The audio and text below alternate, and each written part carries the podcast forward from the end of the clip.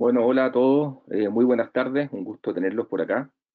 Eh, en nombre de la Asociación Nacional de Avisadores ANDA y del Círculo de Marketing Digital específicamente, les damos una muy cordial bienvenida a todos por estar en este webinar que se llama El impuesto a los servicios digitales, ¿cómo afectará a esta industria?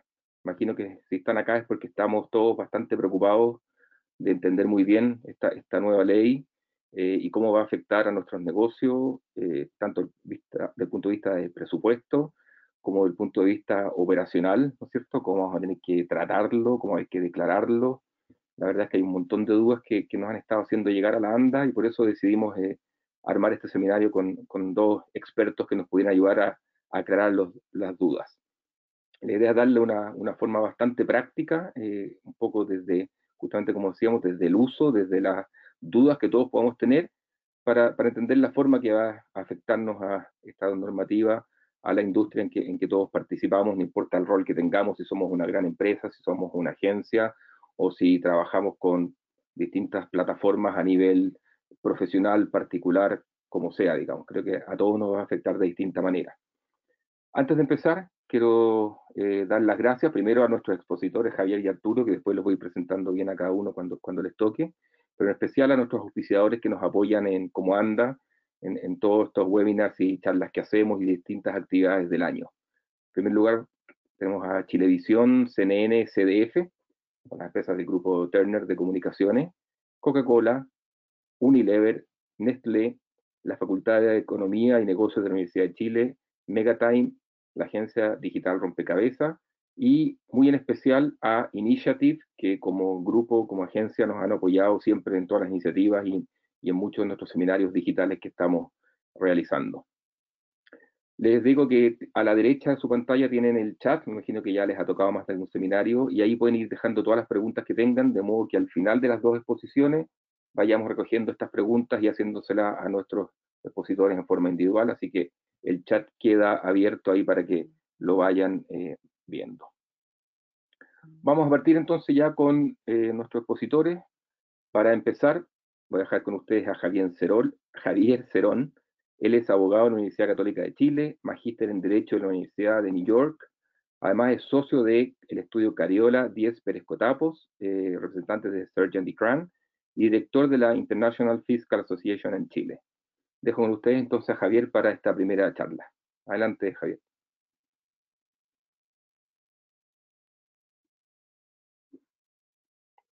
Muchas gracias, Eduardo, por la presentación. Y bueno, muchas gracias, Anda, por la invitación también. Sabemos que este es un tema que está generando mucha, mucha duda y por lo mismo creíamos necesario participar y, y tratar de explicar algunas de esas dudas. Yo eh, me, me, me, propuse algo un poquito ambicioso para esta presentación, el tiempo es limitado, pero yo creo que vamos a alcanzar a abordarlo bien. Y, y, ¿Y por qué les digo que es ambicioso? Porque me parece que es necesario, en primer lugar, dar un poquito de contexto para explicar dónde surge esta necesidad de grabar la economía digital y en particular estos servicios. Eh, luego,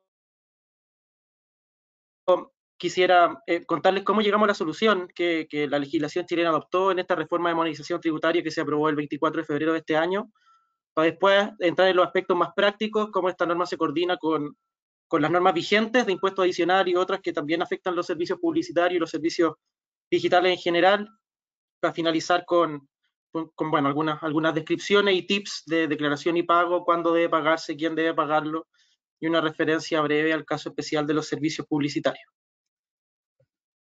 Eh, para empezar entonces, eh, yo creo que lo primero que uno tiene que considerar para, para explicar este fenómeno es que sin ser necesariamente técnico, para que ustedes comprendan el, derecho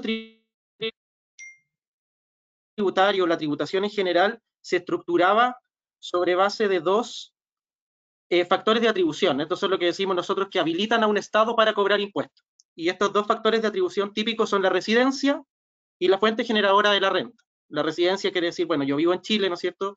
Eh, tengo mi centro de intereses vitales acá y eso hace que yo pague en Chile impuestos por cualquier renta que voy generando en cualquier lugar del mundo. Pero, pero los extranjeros que no, que no viven en Chile, la regla general es que por supuesto no tributan por, su, por todas sus rentas en el, en el país, pero sí por, la, por las rentas cuya fuente generadora del ingreso esté en el país. Estos son los dos principios que se articulan. Ahora, esos principios tradicionales eh, no se ajustaban de manera adecuada y no se ajustan hoy a un fenómeno que ha venido surgiendo en la economía, que es la digitalización de la misma. Mm, hoy día tenemos modelos de negocio donde la verdad es que pueden intervenir distintas jurisdicciones, se pueden hacer todo en línea, y la pregunta frente a ese desafío es, bueno, ¿quién, ¿qué país tiene la facultad para grabar este impuesto? ¿El país donde está la persona sentada haciendo trabajo en su computador? ¿El país donde está el servidor? ¿El país donde están las licencias registradas? ¿El país donde, eh, donde, bueno, se está ocupando el servicio o se está proyectando lo que quiera que se esté proyectando? Este mismo seminario, ¿dónde lo están viendo? Eh, ¿Dónde estamos los que están presentando? Etcétera. Y, la OSD trató de abordar esto eh, con un plan BEPS, que es el plan de, un plan general de la, de la OSD que surgió el año 2016, donde la primera acción del plan era precisamente tratar de eh, abordar este desafío para evitar problemas de doble tributación y otros. Ahora, los servicios digitales, ya vamos a entrar al detalle de cuáles fueron los que finalmente reconoció nuestra norma, pero los servicios digitales a nivel local, ya más, más allá de la experiencia que pueda existir en la OSD, eh, presentaban, en mi opinión, eh, tres desafíos. El primero era saber qué son estos servicios digitales, y por esto es lo que denominamos en derecho un problema de calificación. Es decir, eh, es distinta la tributación si consideramos que estos servicios son licencias, son publicidad, son beneficios empresariales, son bueno, software o puesta a disposición de plataformas, cómo estos servicios nuevos que ha creado la tecnología y, la digitalización de la economía se encajan de alguna manera en las categorías antiguas que tiene la legislación tributaria. Y ahí algo ha hecho el Servicio de Impuesto Interno, pero, pero bueno, las categorías sin duda no son suficientes para esta tecnología que está avanzando tan rápido. Lo segundo es cómo se declara y paga este impuesto, y eso es un problema de fiscalización. Es decir, incluso si superáramos ese problema de calificación y estuviera absolutamente claro que este servicio determinado digital paga una tasa de 10, 15, 35, lo que sea por ciento, eh, siempre va a haber una dificultad en que la autoridad tributaria pueda fiscalizar efectivamente ese pago. Y la experiencia internacional lo que mostraba es que ese problema de fiscalización era un poquito más grave en, en las situaciones donde el consumidor o el, beneficiario del servicio era una persona eh, natural en, en, las relaciones eh, B2C. Y el tercer problema es dónde se paga el impuesto y este es un problema de política tributaria, que es lo que yo le adelantaba al inicio. Es decir, no es indiferente para un país decidir que estos servicios van a pagar impuestos en Chile, porque las empresas prestadoras de estos servicios están situadas en otros lugares. Entonces, ¿dónde grabamos este, estos servicios? ¿Con qué tasa y con qué tipo de impuesto? Tiene una implicancia también en la tributación en el país de residencia de de esta empresa. Y en esto la OSD ha dedicado mucho tiempo y mucho esfuerzo en tratar de buscar una solución coordinada. Hay cerca de 150 países que forman parte de algo que la OSD ha articulado que se llama el, Inclusive Framework, que llevan cuatro años trabajando en tratar de buscar una solución a este problema. Y la verdad es que todavía no hay una solución definitiva.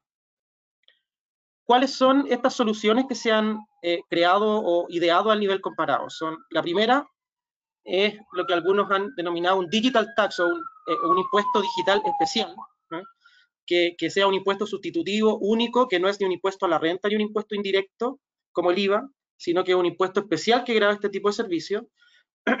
Este es el impuesto que está eh, propuesto en el, disculpen, en el proyecto original de reforma tributaria, que si se acuerdan era un impuesto sustitutivo del 10%, se pagaba en lugar de cualquier otro, otro impuesto. Eh, esa, solución fue, fue explorada por algunos países de la OSD, era la solución incorporada en nuestro primer proyecto de reforma tributaria, pero como, como veremos más adelante, esa solución finalmente no, fue la que se aprobó por el legislador. Una segunda eh, alternativa es grabar esto como un, como un impuesto a la renta, con un impuesto directo. Y aquí algunos países de la OSD también lo que han hecho es tratar de crear, crear un, concepto que han denominado el establecimiento permanente digital, donde, donde lo que se busca es asignar potestad tributaria en base a la actividad digital que una empresa desarrolla en un país. Eh, y la tercera alternativa, que es finalmente la por la cual optó Chile, es, tratar eh, esto a través de la implementación o la imposición de un impuesto indirecto, un, un IVA, a los servicios digitales. Esta es la propuesta que hoy día tiene la OSD. los guidelines actuales de la OSD dicen que mientras no, eh, no, haya una solución consensuada y definitiva eh, respecto de cómo se tiene que tributar la, la economía, la economía digital, eh, los países miembros se les recomienda imponer este tipo de, de gravámenes, impuestos indirectos. Ahora, como ven, esta solución eh, no es una solución perfecta, es un trabajo en, en, progreso en la OSD y en consecuencia e, este impuesto indirecto que hoy día tenemos iba a los servicios digitales de alguna manera o así al menos está ideado, así es que uno considera la experiencia internacional, busca tener una, una, vida no, no, muy larga eh, y, esperamos que en un futuro, no sé si lejano o cercano, la verdad es que las dificultades para pa, eh, hacerse de, de, todo lo que se requiere para, para grabar esta tecnología no son tan sencillas, pero, pero eventualmente va a haber una solución que va a integrar todos los sistemas tributarios del mundo, o al menos los que forman parte de este Inclusive Framework. Entonces, ¿Para qué todo este preámbulo? Para decirles que eh, el, legislador chileno, el legislador tributario chileno no estaba frente a, una, a un problema sencillo. Eh, estaba frente a un problema donde hay muchas opiniones a lo largo del mundo, donde hay mucha experiencia en el mundo, donde hay mucho, mucho de política fiscal también involucrada y hay países que son más exportadores de tecnología, que quisieran que el factor de tribución siga siendo la residencia, y hay países más importadores de tecnología como el nuestro, que quisieran que la fuente sea la que prime. Entonces acá hubo, hubo una opción y lo que hemos escuchado del Ministerio de Hacienda es que esta opción no solo trató de seguir las recomendaciones de la OSD, sino que también trató de implementar un sistema que al menos en la declaración y pago sea, sea simple y, y le facilite el cumplimiento a, a los operadores de estas plataformas extranjeras. ¿Con qué nos quedamos entonces? Bueno, esta solución finalmente aprobada es IVA en, y yo pongo ahí entre paréntesis, algunos servicios digitales. ¿Y por qué digo algunos? Porque la verdad es que la modificación que se incorporó, que está en el artículo 8, letra N de la, de la ley del IVA, solo considera cuatro hechos grabados, cuatro hipótesis en las cuales se va a generar eh, este impuesto en Chile. La primera es la intermediación de servicios prestados en Chile eh, cualquiera sea la naturaleza de esos servicios, o bien la intermediación para la venta eh, de bienes, siempre que estas ventas den origen a una importación. Eh, esa es la primera hipótesis. La segunda es la entrega de contenido digital, y esta es una hipótesis bastante amplia, video, eh, descarga a través de, de, streaming, otra tecnología, incluso la norma trató, trató de ir un poquito más allá y lo aclaró, incluyó, incluyó expresamente los diarios y libros, ¿ah? sin esa menciona a lo mejor hubiese habido alguna discusión si ese contenido digital era contenido de entretenimiento, pero bueno, la, la norma no solucionó ese problema y incluyó expresamente los diarios de libros dentro de esta hipótesis de, de hecho grabado. La tercera es la puesta a disposición de software, almacenamiento, plataforma infraestructura informática. Y acá, bueno, hay una serie de servicios que quizás más adelante los podemos comentar, pero que van a quedar van a quedar grabados típicamente en las software as a services, eh, plataformas como servicios, IAS y ese tipo de, de, servicios tecnológicos que probablemente ustedes estén acostumbrados a, a consumir. Y por último, y esto es, también particularmente interesante, sobre todo para, para, nuestra audiencia, la publicidad, pero la norma agregó algo, ¿ah? que más adelante vamos a volver sobre ello. Dice, con independencia del soporte o medio a través del cual sea entregada, materializada o ejecutada. ¿Mm? Vamos a volver sobre ese punto, pero en esta lámina lo que me parece relevante eh, concluir, si quieren, es que solo estamos frente a estos cuatro hechos eh, grabados. Son hechos amplios, sí, probablemente el número, el número dos eh, y el número tres van a abarcar a muchas empresas, ¿ah? no sé, aquellas que típicamente sean, sean como indicado como las destinatarias o la, la, las, el objetivo de este, de este impuesto pero aún así son solo cuatro hipótesis, por amplia que sea. Entonces, eh, la primera consideración es que una cuestión que habrá que revisar en cada caso es si estamos frente a alguna de estas cuatro hipótesis o no. Ahora, esta modificación de la ley del IVA, em, como, como dice expresamente la circular de servicio de impuestos internos, que hace un par de, un par de semanas y después de un largo proceso de consulta pública fue, fue publicada finalmente en el diario oficial, la creación de este, este, IVA no significa necesariamente que los servicios que ahora van a quedar grabados con IVA a los servicios digitales no hayan estado grabados o no hayan estado sujetos a impuestos con anterioridad a la vigencia de esta norma. Por el contrario, nosotros sabemos que hay varios servicios que sí, que sí estaban grabados con impuesto adicional o, incluso con IVA en algunas hipótesis. Eh, y por ello, por la circunstancia de que estos servicios también estaban grabados, la norma tuvo que necesariamente ajustar otras disposiciones para eh, evitar eventos de doble tributación, porque no puede suceder que el mismo servicio esté grabado con impuesto adicional, con impuesto a la renta por una parte y con IVA por otro. Entonces, eh, lo primero que hizo fue incorporar una nueva exención de impuesto adicional em, que es aplicable a, bueno, estos contribuyentes extranjeros que prestan servicios digitales de aquellos que mencionamos en la, en la slide anterior, en la medida que sean prestados a personas naturales que no sean contribuyentes de IVA. Eh, acá, acá yo creo que se mezclan dos cosas. Uno, por supuesto, evitar esta doble tributación, pero lo segundo, mejorar el control, porque, porque la experiencia, sobre todo de países latinoamericanos, había mostrado que es más eficiente grabar con IVA y con retención en, la, en el prestador de servicio eh, estos servicios cuando el destinatario es, una persona natural. Para la persona natural es más difícil presentar una declaración a través del formulario 50, que el formulario que tú tienes que presentar para retener y pagar el impuesto. Y la experiencia de fiscalización del servicio de impuesto interno eh, también había demostrado que, eh, que, las personas naturales no eran, no eran buenos agentes retenedores de este impuesto. Entonces, para coordinar esa, esa, necesidad de control, de fiscalización con evitar esta doble tributación, eh, se incorporó esta exención que, bueno, luego vamos a ver cómo se coordina con, con las demás normas.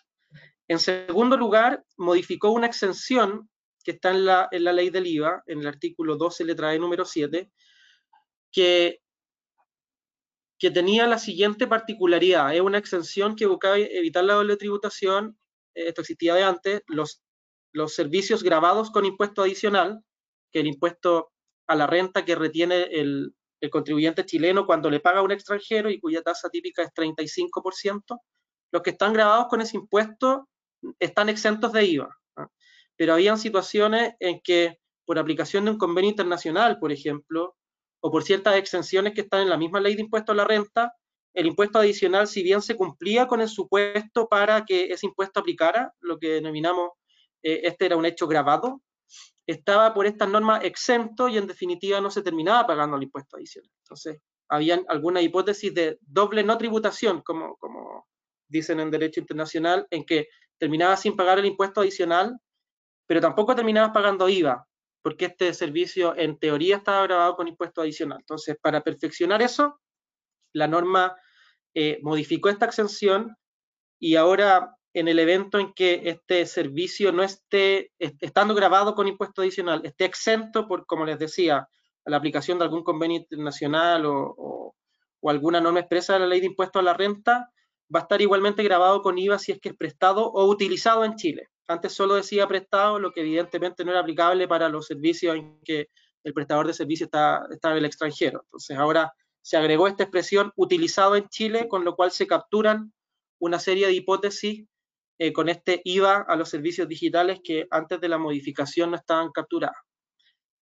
Ahora, eh, para, poder definir qué se entiende por que un servicio sea utilizado en Chile, en este contexto de, economía digital, la norma tuvo que hacer un esfuerzo eh, y el esfuerzo que hizo también tomando la, la, experiencia de otros países fue incorporar una presunción, que es una presunción que está en el artículo 5 de la ley del IVA, esta se modificó, se incorporó ahora también con la reforma tributaria de, 24 de febrero de este año, eh, y en, virtud de esa, presunción se entiende que el servicio digital es utilizado en Chile si se cumplen al menos dos de los siguientes requisitos. Uno, que la dirección IP del dispositivo que está ocupando el servicio eh, sea una dirección IP chilena.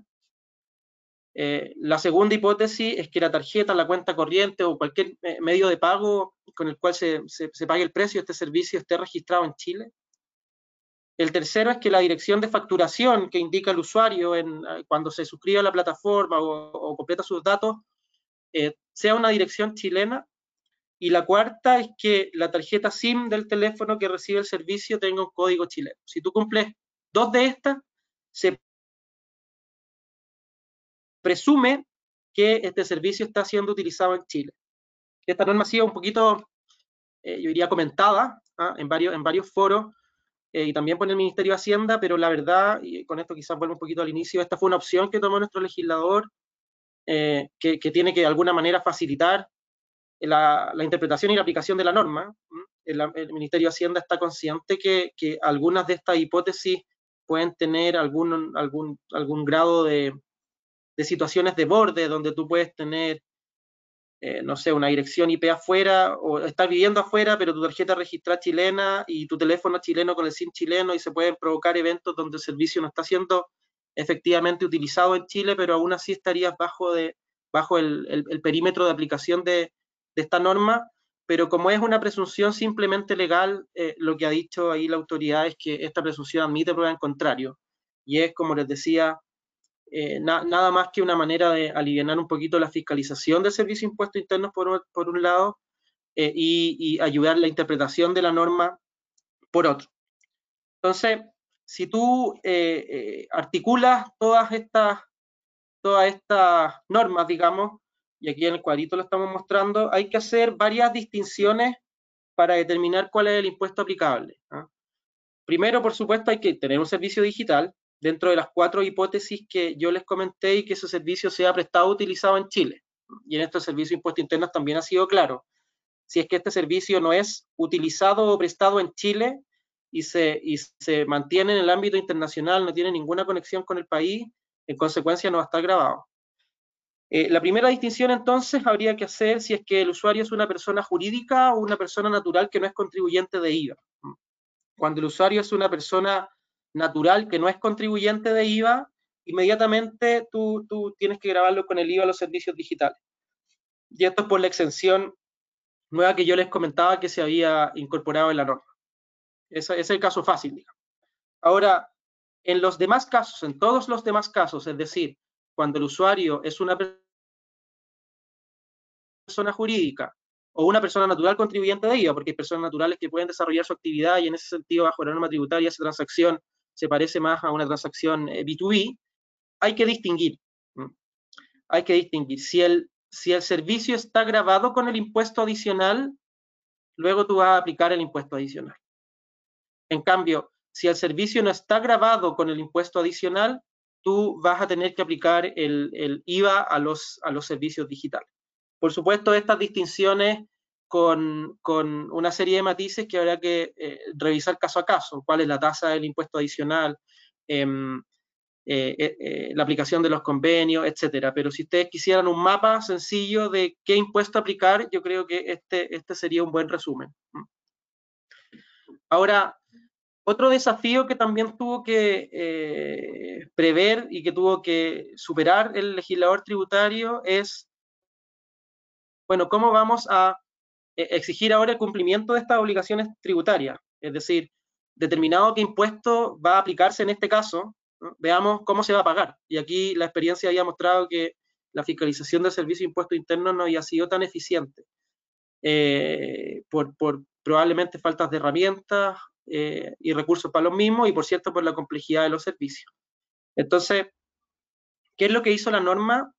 La norma eh, creó una distinción general y la primera distinción general es si el usuario del servicio, es decir, la compañía chilena que está, eh, que está utilizando el servicio grabado con IVA los servicios eh, digitales, recuerde, porque si hay impuestos adicionales son las normas generales, pero si es IVA a los servicios digitales, eh, si esa compañía chilena es un contribuyente de IVA, va a aplicar un cambio de sujeto, estas son normas antiguas de la ley del IVA, el que tiene que retener y pagar es la compañía chilena, esa compañía chilena tiene que emitir una factura de compra a nombre del, de la plataforma, del prestador extranjero del servicio, y tiene que declararla en su formulario de IVA mensual como, como cualquier otra factura que haya recibido en el periodo. Además, por supuesto, tiene que informar a la plataforma extranjera que va a actuar como, como agente retenedor del impuesto. Entonces, si el contribuyente chileno es un contribuyente de IVA, el contribuyente chileno es el obligado a pagar el impuesto a los servicios digitales a través de la emisión de una factura de compra a nombre de eh, la plataforma extranjera. Ahora, en todos los demás casos, es decir, cuando el, cuando el beneficiario del servicio, cuando el que usa la plataforma es una persona natural o bien una empresa que no es contribuyente de IVA, el el obligado, el primer obligado a declarar y pagar impuestos es la plataforma extranjera. Y para ese efecto, siguiendo también la experiencia de algunos países de Latinoamérica, Colombia, Argentina y otros, lo que hizo la norma fue crear un régimen de tributación simplificado para estos contribuyentes. Entonces, eh, ¿qué, ¿qué, alivios tiene este régimen de tributación simplificado? La plataforma extranjera tiene que retener y pagar el IVA, pero no necesitan emitir una factura, no necesitan emitir notas de crédito, no necesitan llevar registros tributarios, tampoco incluso se requiere inscribirse en el RUT, no requieren tener un RUT en Chile. No van a tener en consecuencia derecho al crédito fiscal, por supuesto, porque no tienen la posibilidad de llevar el control del crédito y el débito y la cadena del IVA.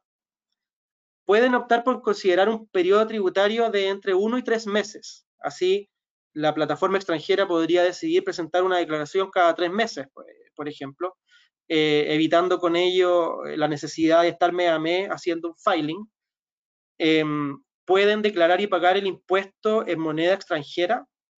Y esto también, este último punto también fue una cuestión que tomamos como ejemplo de la experiencia comparada.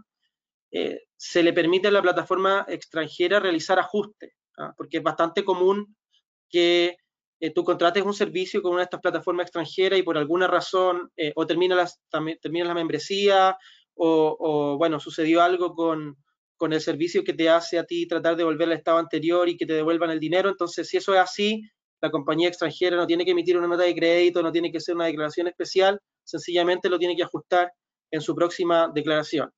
Y para estos efectos, el Servicio Impuesto Interno ha creado todo un portal que está disponible en varios idiomas ¿ah?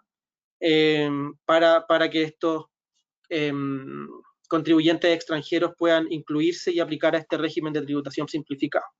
Ahora, si una persona jurídica que no es contribuyente de IVA lo pide, podría solicitar al Servicio de Impuesto Interno declarar y pagar por cuenta de ese, emisor extranjero, esa plataforma extranjera, el impuesto. Esa es una posibilidad que está eh, abierta para las personas jurídicas que no son contribuyentes de IVA, pero no es obligatorio. No, se olviden que la regla general es que aquellos que no son contribuyentes de IVA no están obligados a nada y ahí la obligación de declarar y pagar impuestos recae en la plataforma extranjera. Ahora, en el proyecto original había una, una, una facultad eh, o una disposición más bien que obligaba a los emisores de tarjetas nacionales a hacer esta retención eh, la reforma tributaria que se aprobó eh, eliminó esa, esa disposición, la eliminó en el sentido de que fuera obligatoria, pero aún así dejó una ventana abierta para que el Servicio de Impuestos Internos, o su director, más bien mediante una resolución, pueda disponer que, em, que los emisores nacionales de tarjeta tengan que retener ese, ese IVA. Hoy día esa resolución no, no se ha emitido y lo que entendemos por, conversaciones que hemos tenido con el Servicio Impuesto Interno y información pública que también está disponible es que no se va a emitir. La idea es ver cómo, cómo va a funcionar este sistema eh, y en la medida que la autoridad tributaria determine que no ha funcionado de, la manera eh, perfecta que esperen que funcione, quizás van a evaluar eh, emitir estas resoluciones que obligarían a los, a los emisores de tarjetas a hacer la retención. Pero por el momento eso no sucede y como les digo, en consecuencia, la única distinción que hay por el momento es si el beneficiario del, servicio es un contribuyente de IVA o no es un contribuyente de IVA. Eh, en el primer caso, el contribuyente chileno es el que tiene que retener y pagar el impuesto. En el segundo caso, esto es cuando no son contribuyentes de IVA, la plataforma extranjera tiene que, por regla general, cumplir con sus obligaciones tributarias. Em, y bueno, para, para, finalizar, porque ya estoy un poquito pasado en el tiempo, quisiera eh, hacer una, mención breve a la particularidad que tiene esta, este hecho grabado nuevo en materia de publicidad. Como les decía, eh, la norma de esto iba a los servicios digitales va a grabar la publicidad, pero agrega con independencia del soporte o medio a través del cual sea entregada, materializada o ejecutada. Con lo cual nosotros vemos quizás una intención del legislador de amplificar un poquito la vocación que tenía esta norma inicialmente, eh, pero la jurisprudencia del Servicio de Impuestos Internos por el momento no, ha sido muy, muy, muy clara en el alcance de esta expresión. Ahora, eh, creo yo que, que, puede ser relevante para, para, eh, para, esta audiencia que, que, bueno, que todos los días está lidiando con temas de publicidad, conocer ¿Cuál, sería la regla aplicable en el caso de los servicios de publicidad? Y esto capaz que aquí me repito y ustedes lo conocen, pero creo que es bueno tenerlo siempre presente. La regla general es que los servicios de publicidad y marketing prestados en el extranjero están grabados con un impuesto adicional en Chile de tasa 35%. Esa es la regla general. Mm. Eh, salvo, y esto aquí estamos coordinando varias exenciones que están, que están, son nuevas algunas y otras son antiguas, salvo que aplique un convenio internacional. Eh, algún convenio para evitar la doble tributación podría establecer que esa tasa sea 0%, por ejemplo, y si ese fuera el caso, aplicaría el convenio eh, y esa tasa sería cero, salvo que ese servicio sea prestado a una pyme, en que eh, por, por, disposición del artículo 14 de la ley de impuesto a la renta, esto también está exento de impuesto adicional.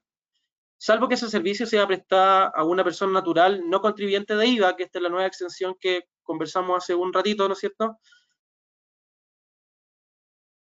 Eh, que se incorporó con la ley de modernización tributaria.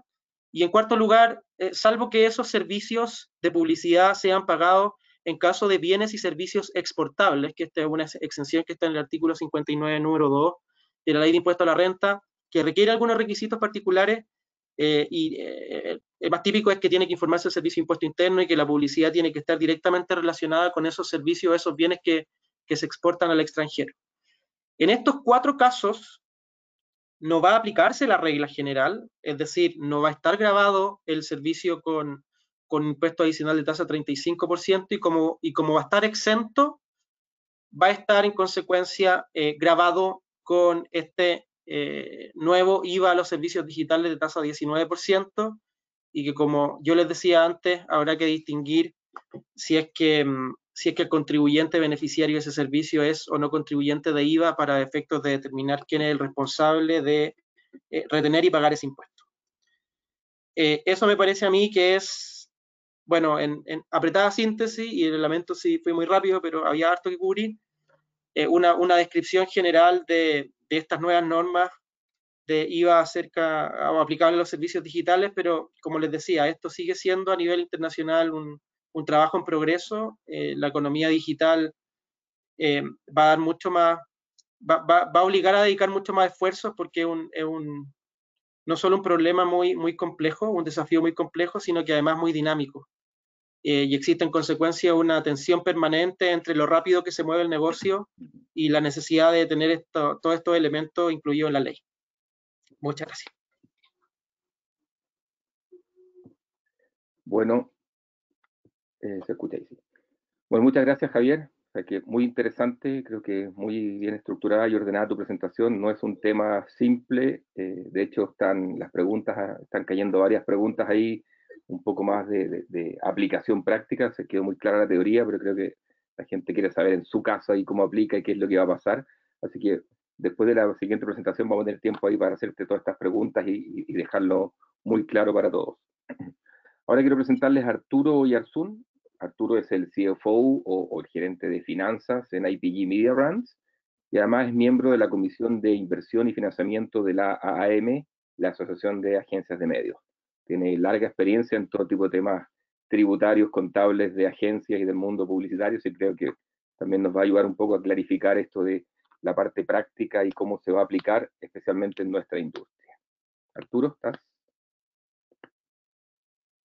Hola, eh, Gracias Eduardo por, por, la invitación y por a ti y a Anda por, estar presente. Eh, mi idea es eh, compartir con ustedes un poco de experiencia de lo que fue nuestra implementación en, en nuestro grupo de agencias de medios y tratar de hacerlo lo más práctico posible eh, desde, el punto de vista más operativo, por llamarlo de alguna manera.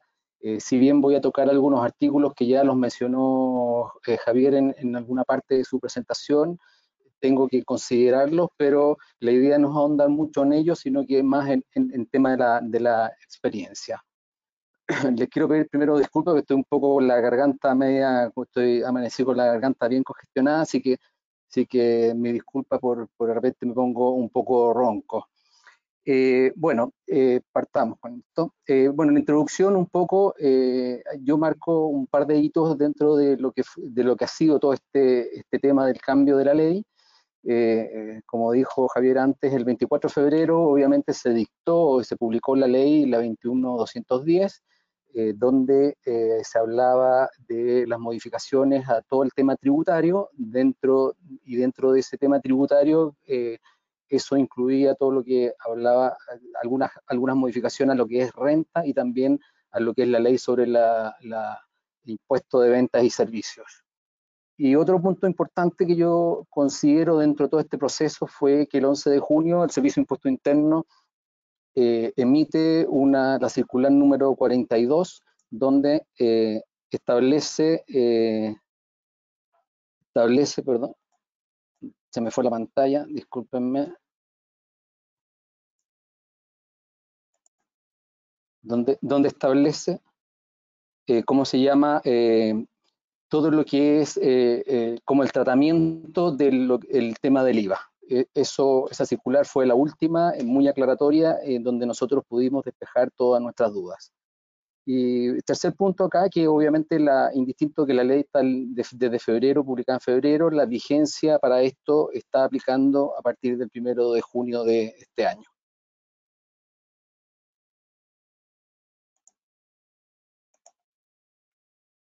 Perdón, se me, se me trancó la pantalla.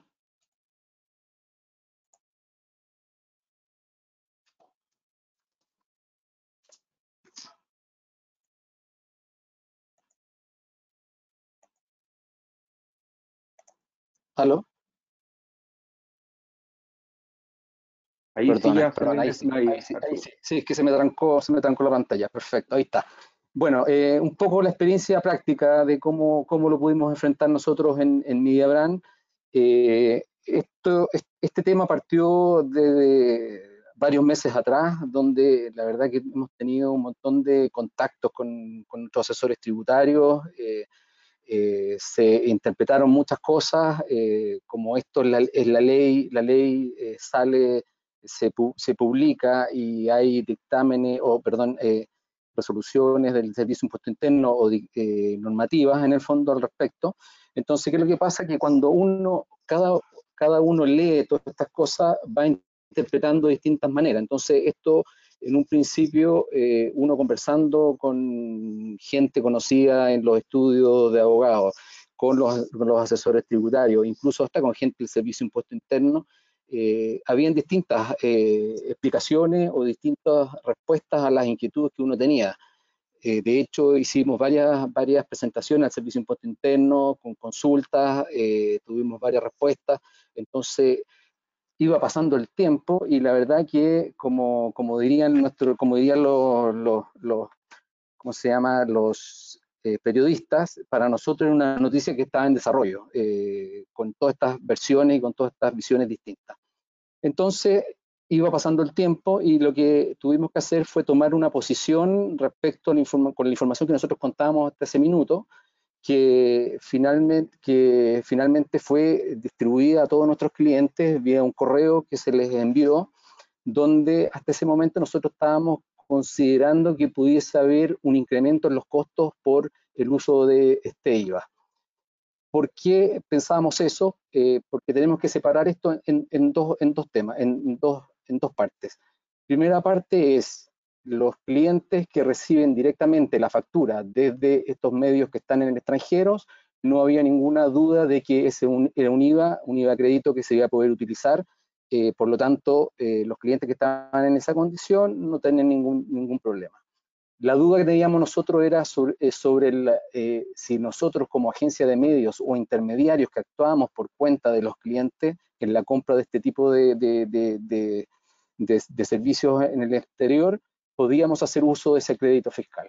Entonces, como estábamos hasta ese momento con la duda de que nosotros lo pudiésemos utilizar, mandamos ese correo a nuestros clientes con un warning, eh, como avisándole que se pudiese venir un posible incremento en los costos, que, eh, para que lo tuvieran en consideración y también lo pudiesen chequear con sus asesores y sus abogados. Entonces, eh, después de eso tuvimos una, yo tuve una, ronda de eh, varias eh, reuniones con clientes, con sus asesores, donde empezamos a hablar los temas y despejar algunas dudas. Y finalmente, al día siguiente de que nosotros hicimos esa, ese envío a los clientes, sale la circular 42 que les mencioné en el chat anterior, donde el Servicio de Impuesto Interno aclaró eh, para nosotros, aclaró las dudas que teníamos y efectivamente pudimos eh, transmitirle a nuestros clientes que eh, pasan los medios, ese tipo de medios a través de la agencia, que no iba a haber ninguna contingencia o ningún costo adicional al respecto, por lo tanto iba a ser nosotros como agencia íbamos a poder utilizar ese, ese IBA, crédito fiscal, por lo tanto no iba a generar un costo extra para ellos.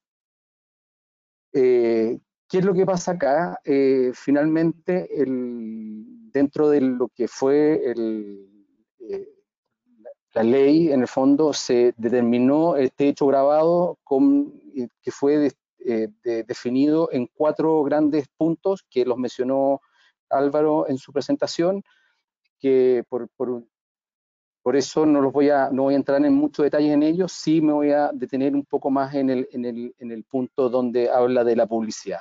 Bueno, primero es la intermediación, eh, donde los servicios prestados en Chile, eh, cualquiera sea tu naturaleza, eh, sean desde el extranjero, tienen un, tema de carga con, con, el, con el IVA, con, con, IVA, se le carga, recarga el IVA en este caso, un 19%.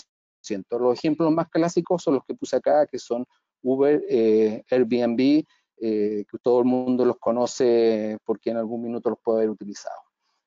El segundo punto que define son todo lo que es el entretenimiento digital, eh, que todos conocemos como personas naturales que tenemos, hacemos uso de este tipo de, servicios, que son los contenidos digitales, las descargas, los, los streaming, eh, y, muchos de nosotros estábamos ya enterados de cómo operaba un poco el incremento del IVA en estos casos, porque, eh, por ejemplo, puntual, Netflix, que los que tienen contratado Netflix, le llegó un aviso en algún minuto que se les iba a cargar este 19%, entonces las cuentas de, este, de este, tipo de, entretenimiento eh, fueron aumentadas en, ese factor. Lo bueno de esto es que como esto está aplicado a personas naturales, donde nosotros como tanto ustedes como yo, no, no estamos sujetos a, IVA. Lo que dice la ley eh, y, nos ayuda en ese sentido es que estas empresas son las encargadas de retener ese 19%, cobrárselo a los usuarios, retener ese 19% y traspasárselos al, y pagar, hacer enterar ese, ese IVA crédito en el fisco en, en Chile.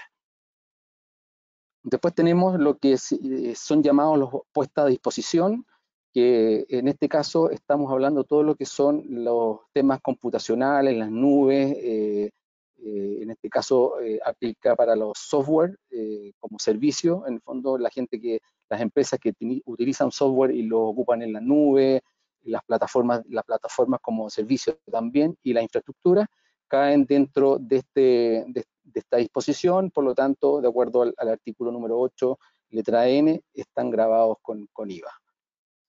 Y por último, eh, el punto 4, que es eh, el, que yo diría que es el más importante para todos nosotros, como mirado desde el punto de vista de las empresas, es eh, lo que está grabando a la publicidad. Y como se mencionó antes, en el fondo, yo concentré este ejemplo en, en, las dos grandes empresas, porque obviamente yo diría que son las que tienen mayor inversión eh, los, clientes eh, tienen más inversión en este tipo de, medios que son Google y Facebook, que nos dan, eh, cubren el 100% del espectro dentro del posible tratamiento del, IVA y de las retenciones de impuestos o impuesto a renta. Entonces, en el caso de Google, en este caso, cuando nos llegue la factura de, ellos, de este proveedor de, Estados Unidos, esta factura no va a estar afecta a IVA. ¿Por qué no está afecta a IVA? Porque al momento de que nosotros hacemos el pago de esas facturas a Estados Unidos, hacemos una retención de un 35% o withholding tax al momento de pagar. Entonces, la normativa, ¿qué es lo que está diciendo? Que en este caso, cuando hay una retención de un 35%, en este caso Google, hay, otras, hay otros servicios digitales que no caen en un 35%, caen en un 30%, pueden caer en otro tramo de, de tasa, eh, eh, quedan, eh, exentos del, pago de IVA. Lo importante acá es que efectivamente si es que tienen un tratado de doble tributación o no tienen tratado de doble tributación. En este caso no existe, por lo tanto aplicamos withholding tax al momento del pago. En el caso Facebook, si hay un tratado de doble tributación con Irlanda, entonces para que no haya doble pago de impuestos, la normativa dice que nosotros al momento de pagar la factura Facebook, como no, hacíamos ninguna, no hacemos ninguna retención de impuestos, lo que hacemos ahí es aplicamos en este caso el pago del IVA. Eh, ahora, en este caso, eh, nosotros como compañías, eh, todos ustedes como compañía y nosotros como agencia de medios, un grupo de agencia de medios, tenemos la responsabilidad de hacer esa, esa retención y enterarla en el, en el fisco y hacer el pago localmente.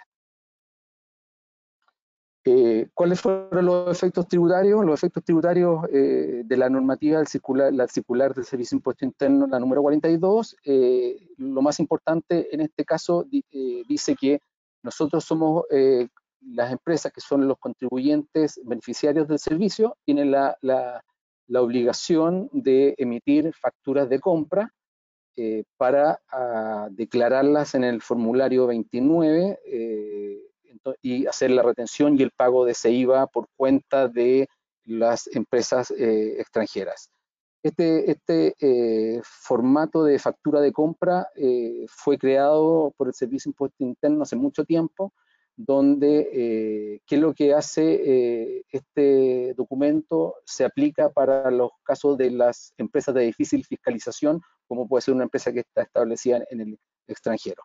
Y obviamente eh, nosotros estamos eh, obligados a hacer el pago de este impuesto en, este caso en, Chile. Eh, ¿Qué conclusiones y qué comunicamos nosotros como, grupo de agencia a nuestros clientes? son, varias cosas que estamos viendo desde nuestro punto de vista. El primero, eh, yo diría que es el más importante, que obviamente todas las empresas, eh, ya sean los clientes que pagan en forma directa eh, estos servicios en el extranjero o nosotros como agencia de medios que actuamos por cuenta de, los clientes, podemos hacer uso de ese IVA crédito fiscal. En el caso de clientes es mucho más fácil porque ellos son los beneficiarios finales, por lo tanto no tienen ningún, que cumplir ninguna otra característica o otro requisito para poder utilizarlo. En el caso de las agencias, cuando actuamos por cuenta de, clientes, eh, tenemos, podemos hacer uso de ese IVA crédito fiscal si es que eh, nosotros como agencia le entregamos al, cliente un valor agregado. ¿Qué llaman valor agregado? Es en el fondo eh, cualquier, es un cobro extra o adicional que pudiese venir vía una comisión o un fee eh, por este servicio administrativo, eh, por el servicio de recepcionar facturas, revisarla, un servicio administrativo de pago, por lo tanto hay que darle un valor agregado. Si nosotros le damos ese valor agregado, no tendríamos el día de mañana ningún tipo de contingencia, en el sentido de que el Servicio Impuesto Interno ante una fiscalización nos pudiese rechazar ese uso, ese uso de IVA crédito, por lo tanto eh, estaríamos en línea con, lo que es la normativa vigente. Tercer punto eh, es que las empresas eh, deben emitir, como les mencioné antes, las facturas de compra eh, por tratarse de un proveedor de difícil fiscalización.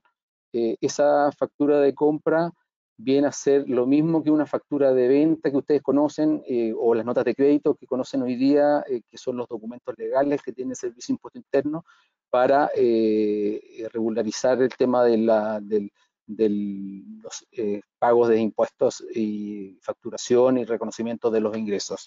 Entonces, estas facturas de compra se tienen que hacer cada empresa la tiene que hacer, a, en este caso Facebook o las empresas en el extranjero, para justificar eso. Entonces, al hacer esta factura de compra, eh, nosotros vamos a utilizar después el formulario 29, donde se, se retiene, se hace el pago del IVA. Entonces, eh, en el formulario va a venir un recuadro donde nosotros, por un lado, vamos a declarar ese IVA eh, como, un, IVA, de, por llamarlo de venta en cierto sentido, pero a su vez en ese mismo formulario vamos a tener un recuadro donde nosotros vamos a poder hacer la rebaja de ese, de ese eh, IVA. Por lo tanto, para efecto de las empresas, solamente va a ser una presentación en ese formulario y no va a generar un costo adicional. Lo que sí es, es muy importante que las empresas van a tener que hacer este documento de factura de compra. Eso sí es un requisito para que nosotros podamos usar ese crédito fiscal. Bueno, el siguiente punto, sí, eh, este sistema, ¿qué es lo que nos trae? Que eh, muchas empresas van a tener que eh, habilitar sus sistemas de facturación para poder em-, emitir estas facturas de, compra. Como no, si bien estaban vigentes hasta hoy día, no, era una práctica, no es una práctica habitual utilizarlas, como lo hacemos en el día a día con una factura, con una nota de crédito, hay que implementar esto. Entonces, esto hay que, administrarlo e implementarlo bajo los software que cada una, cada una de las compañías pueda tener para eh, sus procesos de facturación y las empresas que también son más chicas tienen que implementarlo eh, a través de, si ellos facturan a través del servicio de impuesto interno, con la, con la plataforma o herramienta que el servicio, impuesto, el servicio impuesto interno les entrega, o a través de otra, de otra, de otra plataforma. El tema ahí también hay que cumplir con los requisitos que exige el Servicio de Impuesto Interno, que son el timbraje de los documentos para poder emitirlos como una factura. Entonces, en este caso hay que ir a timbrar eh, o pedir folios para el tema de facturación electrónica de estas facturas de, facturas de compra. Entonces, ¿qué es lo que eh, esto, lo que yo veo eh, con, este cambio en el proceso y tener que emitir facturas de compra y ese tipo de trabajo adicional eh, es que vamos a tener que tener un refuerzo en los equipos en las áreas de finanzas y de control documentario que le llamamos nosotros, porque internamente tenemos eh, esa área en nuestras agencias de medios que permiten el control de toda esta, de toda esta facturación de, de proveedores que vienen desde el extranjero. Entonces, eh, va a haber que, vamos, a tener que invertir en refuerzos en esas áreas, muchos de nosotros, porque sobre todo las empresas que tienen grandes volúmenes de facturación. Eh, por ejemplo, si Facebook nos manda, nos hace llegar 200 facturas al mes, nosotros vamos a tener que hacer 200 facturas de compra para poder justificar y recuperar ese IVA. Entonces, eso significa más eh, facturación, más trabajo administrativo, por lo tanto, se puede ver eh, reflejado en esa, en, esa, en esa parte en las distintas compañías, dependiendo obviamente sus volúmenes de, operación y volumen de, uso de este tipo de proveedores. Eh, después tenemos eh, lo que siempre ha venido afectándonos y, todo el mundo lo conoce, que sigue habiendo acá el efecto por la diferencia de tipo de cambio por moneda extranjera, que eso aplica ya sea eh, pago directo de los clientes o de los avisadores o a través de las agencias de medios. desde el desde octubre del año pasado, con el estallido de la crisis social en Chile, eh, el valor del dólar se disparó, por lo tanto, este tipo de operaciones eh, con este tipo de proveedores siempre eh, generó, fue generando un alza en los costos de, de publicidad, por lo tanto, eso afectó a los clientes que pagan directamente o nos afecta a nosotros como agencia de medios porque definitivamente esa alza en la diferencia de tipo cambio eh, hay que, ha, tenido que ser traspasada a nuestros, clientes, que son parte del costo que ellos tienen por este, este tipo de compras digitales eh, eh, externas.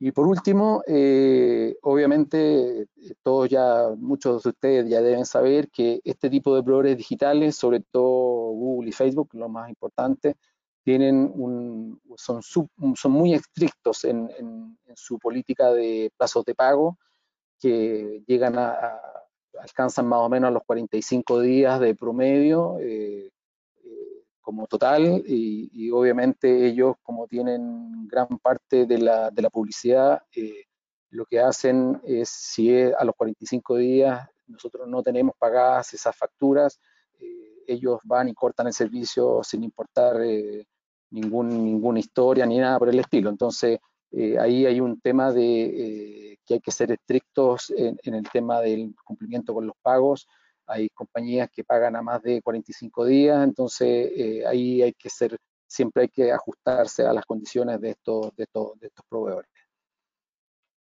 Esto más o menos a grandes rasgos, las grandes conclusiones, cómo nosotros vemos que esto no, no, no, están afectando un poco la, la, metodología del día a día dentro de, los cambios de esta, de esta, de esta reforma. Y por último, quería mostrarles y mencionarles respecto a este correo de Facebook, un correo masivo que Facebook mandó, a, sus clientes. Yo creo que muchos de ustedes deben estar familiarizados con, el, con este correo. Eh, un poco, creo que fue un correo, eh, fue un mal correo porque eh, finalmente lo que hizo fue a mucha confusión a las personas que lo fueron leyendo, lo fueron, lo fueron viendo. Entonces, un poco aclararlos para, para, para comentarles qué, qué, sacamos de esto y un poco, es, nosotros tuvimos varias conversaciones dentro de este proceso con la gente de Facebook para ver si a facturar con IVA, a facturar sin IVA y todo eso. Entonces, en una, en una de esas conversaciones aprovechamos de aclarar este correo y un poco transmitirles lo que pasó para despejar muchas dudas que, muchos de ustedes como clientes tienen con, esto. Entonces, eh, básicamente eh, ellos hablan del primero de julio, entonces muchos, muchos clientes empezaron a decir, oye, ojo, que esto no, no corre, el pago del IVA no corre a partir de junio, sino que parte en julio. Ahí hay un primer eh, error en el sentido de que la ley manda sobre cualquier plazo que, pueda, que pueda mandar un proveedor, por lo tanto, la ley eh, a partir del primero de junio aplica el pago de este IVA. ¿Qué es lo que pasó en la interna? Es que Facebook no tuvo el tiempo suficiente para organizarse en sus sistemas, en su sistema, su sistema operativo y, no alcanzaron a, implementar en su, en su plataforma el tema del, del, IVA. Por lo tanto, mandaron esto para transmitirle de alguna manera a los clientes que eh, ellos iban a, asumir eh, todo el pago del IVA durante el mes que se generaran por todas las operaciones del mes de, junio, la iba a pagar, la iba a enterar en el fisco Facebook ese IVA. Eh, por lo tanto, que las empresas no, no, no, se preocuparan en hacerlo, porque ellos lo iban a hacer. Y en el fondo lo que estaban tratando de hacer acá es que las empresas como nosotros, como MediaBrand, que tenemos una cuenta corriente, muchas empresas grandes de ustedes que ya tienen cuenta corriente, porque pagan eh, una vez que les llega la factura, eh, no tenían que hacer nada, no tenían que inscribirse ni meterse en este, en este link, pero sí los clientes que eh, no tienen este sistema de cuenta corriente o línea de crédito, que pagan en forma anticipada. Entonces, todos los clientes que estaban pagando en forma anticipada tenían que meterse en ese link, inscribirse el RUT como empresa y declarar que eran una empresa que estaba un contribuyente legal en Chile y que estaba afecto a IVA. Entonces, dependiendo de eso, ellos lo iban a, incorporar en la metodología de facturación que Facebook iba a hacer y ellos iban a enterar, el, en este caso, el, el, pago del IVA en el mes de, en el mes de junio. Es un poco para aclarar, para, evitar el tema de las confusiones que se generaron con, este comunicado. Eh, bueno, eso es un poco la experiencia que tuvimos desde, nuestro punto de vista desde Media Brands y en mi, experiencia personal como, director financiero de, de, las empresas. Así que, eh, de nuevo, gracias por, por la invitación. Eh, Así que creo que más rato nos veremos, hablaremos un poco más en las rondas de consultas que puedan, que puedan tener. Gracias. Bien, muchas gracias Arturo por tu exposición y por, algunos puntos que has traído y que yo creo que eran dudas que tenía la gente. Eh, vamos a esperar que se nos una Javier también. Vamos a dar paso para, aquí estamos, para las preguntas. La verdad que hay varias, hartas preguntas en el panel.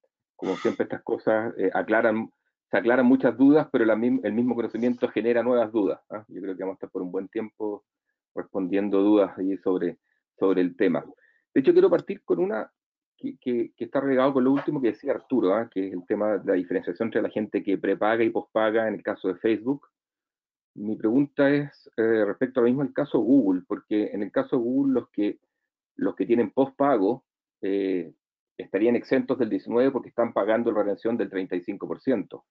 Sin embargo, los que tienen con Google eh, prepago, podríamos decir, o que se carga la tarjeta de crédito, si bien deberían hacer esa retención del 35, probablemente no tengo muy claro el proceso si se está haciendo o no, y si en vez de eso deberían acogerse al 19, porque sería mucho más parecido al caso de Facebook. No sé quién quiere responderme. Javier, desde, desde, la, desde la legalidad o Arturo desde la práctica. Desde la que desde la, legal, desde la legalidad es mejor. sí, yo, claro, yo creo que o sea, independiente de la metodología de pago que tú acuerdes con tu proveedor extranjero, lo que determina cuál es el impuesto aplicable eh, es la norma. ¿ah? Entonces, la norma es la que tiene este, este, esta suerte de árbol de, de alternativas. Si esto está grabado con impuesto adicional, lo que es procedente declarar y pagar es el impuesto adicional.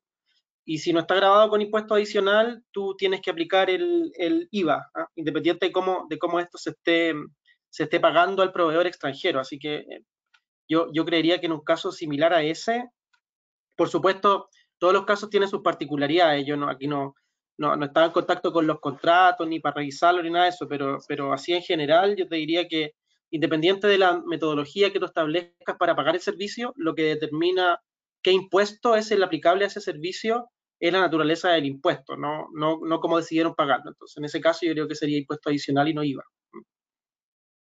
Ok una pregunta, Carolina Hernández dice, ¿es retroactivo esto? O sea, ¿qué pasa con 1 de marzo al 31 de mayo? Creo que lo nombraron por ahí, pero sería bueno aclararlo. No, no, no es retroactivo. la, vigencia de la norma es primero de junio y, desde ahí hacia adelante los servicios que se, que se presten desde esa fecha están grabados con el impuesto IVA a los servicios digitales, lo mismo con las exenciones, pero hacia atrás no tiene efecto retroactivo. Perfecto. Oye, una pregunta que hace Ricardo Amigo que, tiene, tiene sentido. Dice, eh, ¿qué sentido tiene que la empresa afecta emite una factura de compra declarando el IVA si luego puede aprovechar como crédito fiscal ese IVA? O sea que el efecto neto, al menos de empresa, eh, sería cero para, efectos del fisco, digamos. Porque van a pagar un 19% eh, más, pero van a, después van a descontarlo de sus gastos y por lo tanto es, esa transacción, por lo menos de empresa, tiene un efecto cero. No es mucha complicación para ninguna ganancia?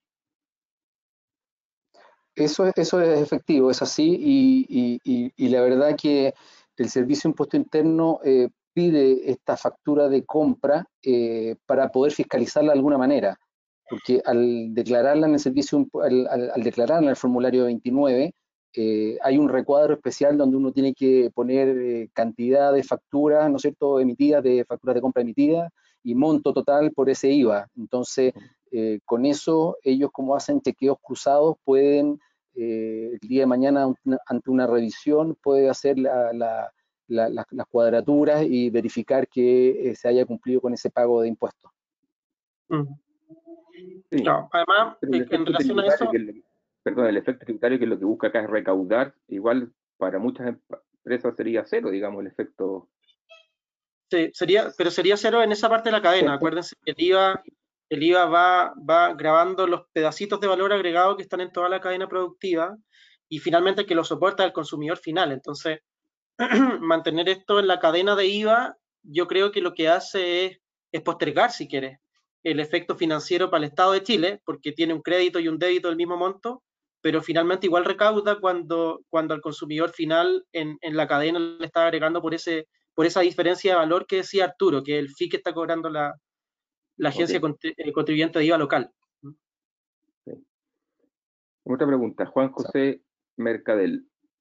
Eh, para el caso publicitario, ¿no es cierto?, de los cuatro casos que nombraron, pide si es posible ejemplificar los principales casos, por ejemplo, de una persona con boleta de honorarios que da el servicio, me imagino, o una persona que no tiene iniciación de actividades. Si puede ser un poco, volver a, creo que algo nombraron, pero volver a ejemplificarlo.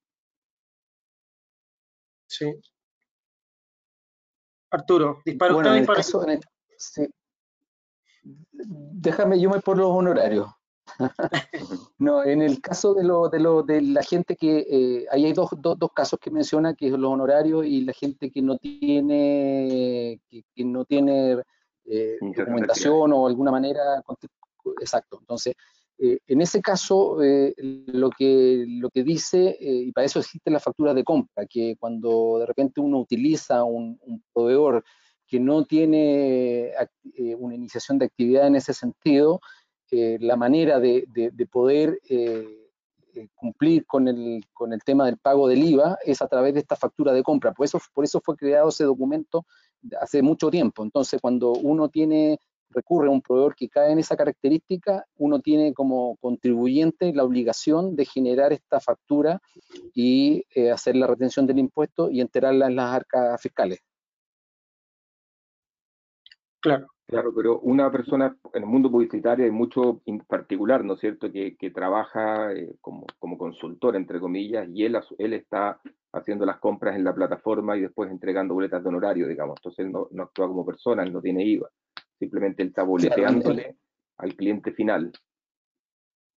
Sí, en el caso de las boletas de honorario no, no, es, no, es tema, porque eso queda, queda justificado en, en de las empresas como una boleta de, honorario, ese tiene otro tipo de impuesto, que es el impuesto de retención, que las empresas tienen que, tienen que hacer la rebaja y, enterarla, eh, también declararla en, el formulario 29 y después hacer la declaración de dentro de la declaración de renta, la declaración jurada, donde hizo la retención de ese impuesto y el contribuyente que emitió la boleta recupera eso a través de su declaración tu declaración de renta. Entonces, la justificación legal eh, para el pago, eh, para el pago por un lado y para que las empresas puedan reconocer ese costo, ya está eh, bajo la modalidad de una boleta de honorarios.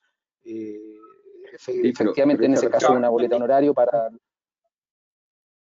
Pero esa persona va a tener que pagar en la plataforma un 19% adicional, entonces, y ese IVA lo va a perder, entre comillas, él va a tener que cobrar un 19% más si quiere recuperar ese IVA adicional que él pagó, entonces. Sí, yo, no, veo eh, que, él tenga... que acá depende, depende en los zapatos de quién, de quién te pongas para hacer el análisis, ¿no es cierto? Si estás en los zapatos del intermediario, digamos, que es una persona que está contratando a nombre de otro este servicio publicitario en el extranjero y se da vuelta y le boletea ese servicio a una compañía local, esa persona que está en el medio que emite la boleta no es un contribuyente de IVA, por, eso emite la, boleta de horario. Entonces, ahí lo que va a suceder es que la plataforma extranjera le va a incrementar el precio, bueno, depende de la decisión comercial de la plataforma, pero lo que hemos escuchado en la mayoría de ellas es que van a incrementar el precio en un 19% y la plataforma va a ser la obligada a declarar y pagar ese IVA. Pero esta persona que está en el medio va a recibir efectivamente una factura extranjera que tiene 19 puntos más más de costo. Y ahí, y ahí él, bueno, va a tener que tomar la decisión comercial de si le, le, boletea eh, más 19 puntos o no a la empresa que lo recibe, a la empresa a la que le está prestando el servicio. Ahora, desde el punto de vista que de la empresa que recibe la boleta, como decía Arturo, eso es neutro, porque para esa compañía el, la situación no ha cambiado, ¿no es cierto? Sigue recibiendo la misma boleta de la misma persona que antes le boleteaba, solo que ahora quizá, depende del acuerdo al que lleguen, va a ser 19% más cara. Sí, yo creo que por eso la la pregunta, ¿eh? por el lado, hay muchos profesionales en nuestra industria que trabaja de esa forma, contratando los servicios de él y entregando boleta al, cliente final. Ahora, ahí, ahí, en ese escenario, Eduardo, puede haber quizás, bueno, alguna, alguna como tecnología que uno podría incluir al modelo, porque cuando porque si el usuario de ese servicio es un contribuyente de IVA, es decir, aquel a quien le boletea el, intermediario, eh, y ese beneficiario del servicio pagara directamente a la compañía extranjera, eh, pasaría lo que antes también decía Arturo y lo, y lo, que decías tú también, que es que sería relativamente neutro, ¿no es cierto? Eh, porque si, si yo, contribuyente de IVA, empresa que vendo bienes y servicios, le pago directo la publicidad a este extranjero, ese extranjero me va a dar, o sea, uno, yo voy a tener que retener y pagar el impuesto a través de la factura de compra, pero ese IVA va a ser crédito fiscal para mí, que yo voy a poder ocupar en contra de mis débitos del periodo. En cambio, incluir a este intermediario que boletea, corta la cadena del IVA y, hace, y, encarece, hace, hace que, que, hayan 19 puntos que en la cadena se están perdiendo, si quieres, de alguna manera. Una pregunta de Miguel de Nobrega. Dice la exención del nuevo IVA a los servicios digitales por el pago de un impuesto adicional. ¿Es aplicable para los casos donde se aplica un artículo diferente al artículo 7, tasa 0%? Eh, yo creo que se refiere al artículo 7 de los convenios internacionales, que es el artículo 7 donde usualmente están regulados los beneficios empresariales que son tasa cero. Si es que hay un convenio internacional que tenga una tasa rebajada, o sea, que no sea 35, por ejemplo, en el caso de servicios publicitarios, que sea 15 o 20, eh, en ese caso, como el servicio va a estar grabado con impuesto adicional, solo que con una tasa más baja, no va a ser aplicable el IVA a los servicios digitales. nunca, nunca son compatibles, no. No, si tú pagas impuesto adicional, si tú pagas impuesto adicional, no puedes pagar IVA. Claro, pues adicional pagas el 10, no hay ninguna diferencia que pagar tampoco. O sea, pagues 0 o 35, corre eso en vez del 19. 1, a 35, digamos. Porque si pagas 0 está... está, está ah, tienes razón.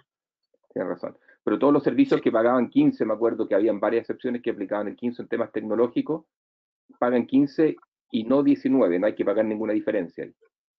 Así es. Así Buena pregunta. Lo, importante ahí es que el criterio es que eh, si se paga renta, que son estos impuestos adicionales o withholding tax, aplica eso, eh, automáticamente quedan exentos del pago de IVA eh, por el otro lado. Sí. Hay varias preguntas, estoy viendo acá al final respecto a Google, ¿ah? porque, porque Google hace, hace 3, 4 años, más 5 años, se, reglamentó un poco el tema del 35% de la retención, pero lo solucionó principalmente para las grandes empresas que tienen justamente pospago. Y el tema de prepago quedó un poco en la práctica, y estoy de acuerdo con Javier, antes no, no, no en la legalidad, pero en la práctica quedó un poco ahí en el limbo de cómo se ejecutaba eso, sobre todo los que pagan con tarjeta de crédito. ¿Qué, ¿Qué, creen que debería pasar ahí? ¿Cómo debería afectar? ¿Qué debería empezar a hacer la gente que hoy día contrata para terceros, digamos, o, para sí mismo, servicios de Google con su tarjeta de crédito. Así súper ejemplificado cómo operaría a partir de ese pago en la tarjeta de crédito. Eh, yo diría que no hay, no, no, debería haber algún, algún cambio. Eh, si lo tomo yo desde el lado, desde el punto de vista de, agencia que actúa por cuenta de un cliente, o sea, o se actúa por cuenta, veámoslo directamente, una empresa que paga con tarjeta de crédito directo. Entonces, esa empresa lo que hace la... Sí, una empresa chica, exacto. Lo que hace esa empresa chica en el fondo, eh, como no tiene el acceso a esa cuenta corriente porque hay un, eh, una evaluación crediticia o una evaluación financiera, estas, estas empresas, grandes empresas hacen, eh, y bueno, se ven obligados a hacer este tema de pago vía, vía tarjeta de crédito, lo que ellos tienen que hacer es, eh, obviamente, el momento de que les llega la factura, o sea, antes de, de, consumir, eh, le cargan en la tarjeta de crédito.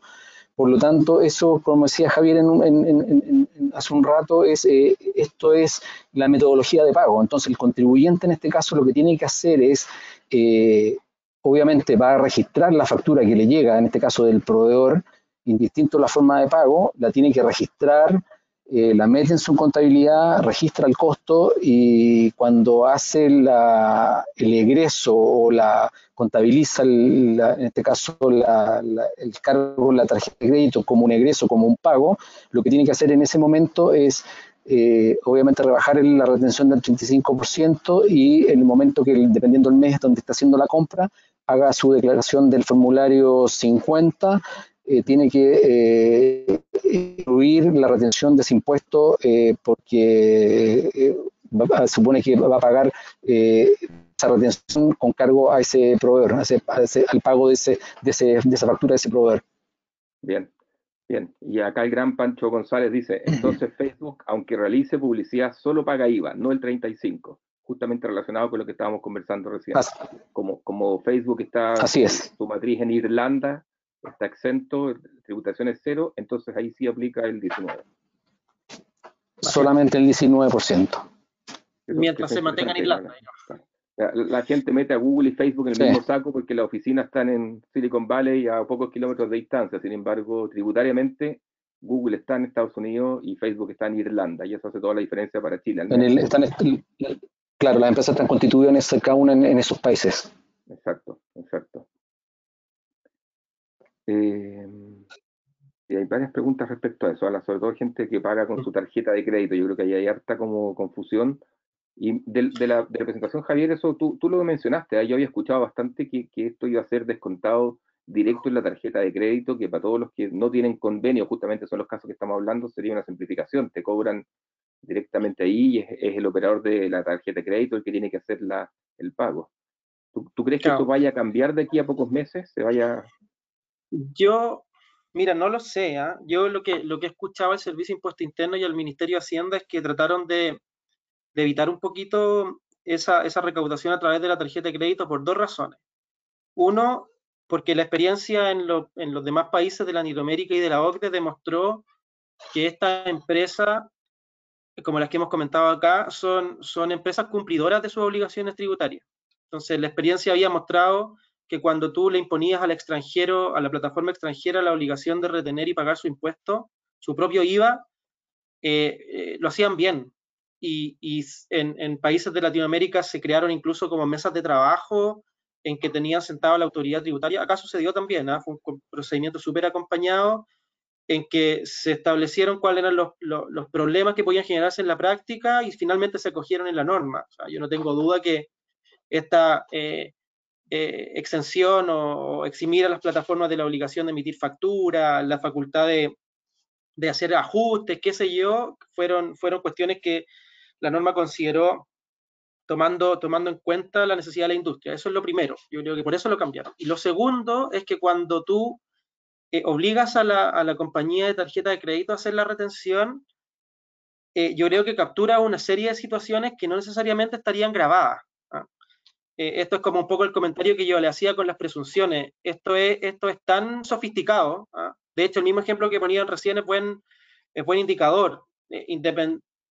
compañías que prestan servicios similares, dependiendo de dónde tienen sus bases tributarias, terminan tributando un impuesto o el otro. Entonces, eh, es, tan, complicado, creo yo, que eh, es necesario de alguna manera simplificar y por eso tenemos estas normas, pero el riesgo es que por la super simplificación termines capturando situaciones que no, que no necesariamente estaban grabadas con el impuesto. Y eso es lo que podría pasar si es que tú comienzas a retener una tasa sobre todas las transacciones internacionales que hagan en tu tarjeta de crédito.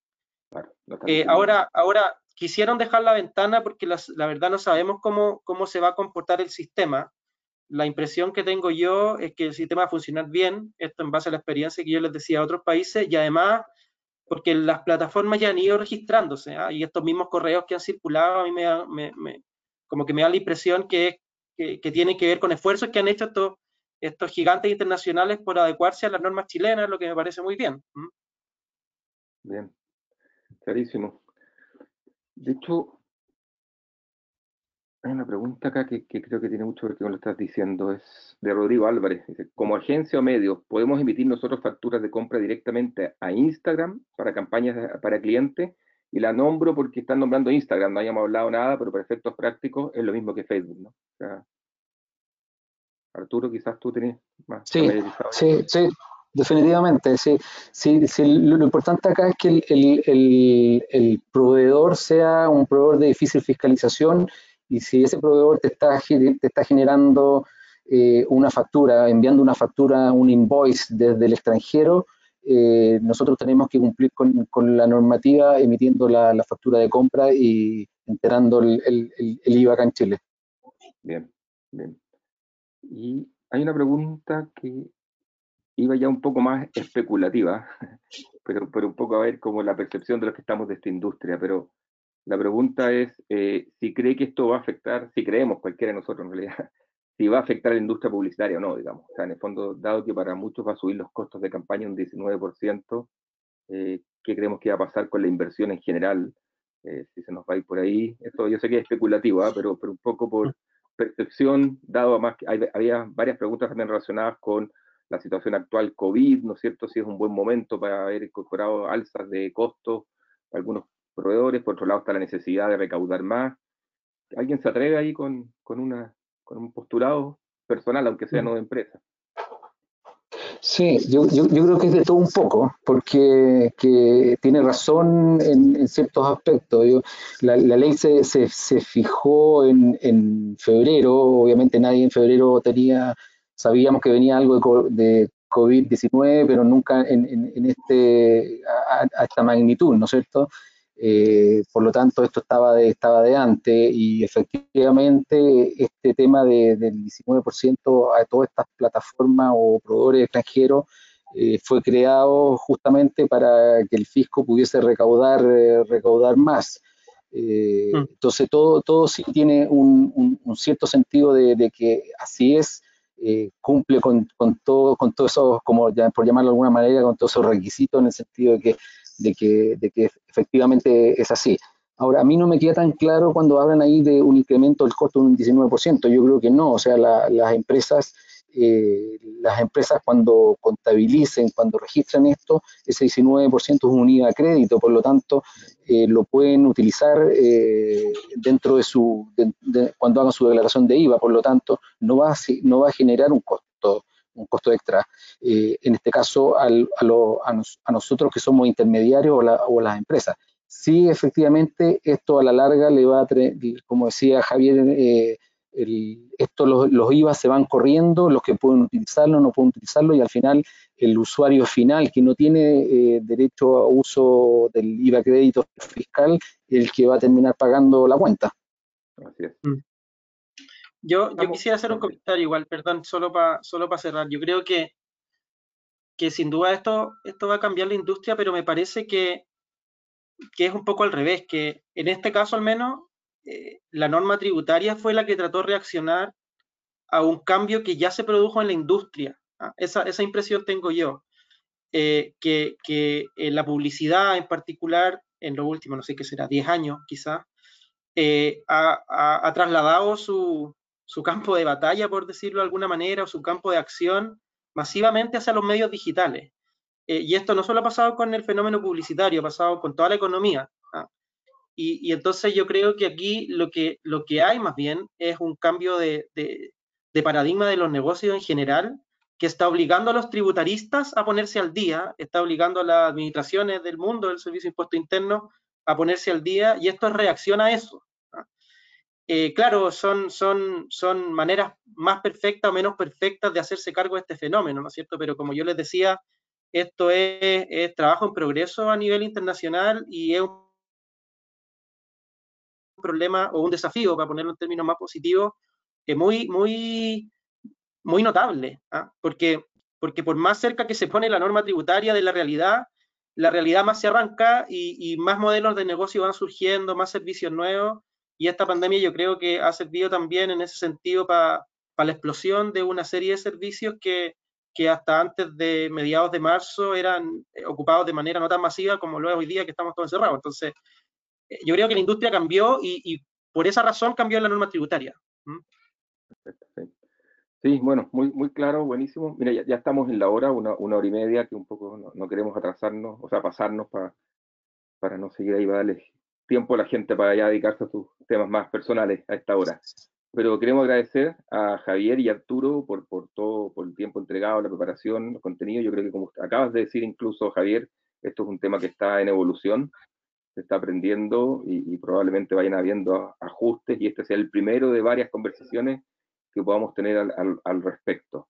También quiero darles las gracias a todos ustedes que, que, se han conectado en nombre de la ANDA y del Círculo Marketing Digital. Llegamos casi en un momento a 200 personas lo que para ser horario hábil es como que quiere decir que hay bastante interés y, preocupación también por el tema. Creo que, para gente ha llegado a la ANDA justamente a, pedirnos más información y, parte del rol de la ANDA, el estar orientando a la industria y el estar ayudando a hacer estos temas que son complejos al principio, un poco más entendibles para todos y, y es nuestro deber un poco colaborar en ese sentido. Y obviamente queremos agradecer a nuestros auspiciadores que nos acompañan todo el año con los distintos programas de ANDA, a Chilevisión, CNN, CDF, Coca-Cola, Unilever, Nestlé, la Facultad de Economía y Negocios de la Universidad de Chile, Megatime, la agencia digital Rompecabezas, y en especial en esta charla a Initiative y de IPG Media Brands, que, también estuvo participando con el contenido ¿cierto? a través de, de Arturo. Por mi parte, me estoy despidiendo de todos ustedes y los dejo muy invitados para un próximo webinar. Les va a llegar en algún momento una pequeña encuesta para que evalúen el seminario en general, nos hagan propuestas, quizás temas futuros o cualquier recomendación que tengan. Y los dejamos invitados desde ya para un próximo evento. Muchas gracias Javier Arturo y a todos los que participaron acá hoy día con nosotros. Muchas gracias, a ustedes por la invitación. A ustedes. Que estén bien, gracias.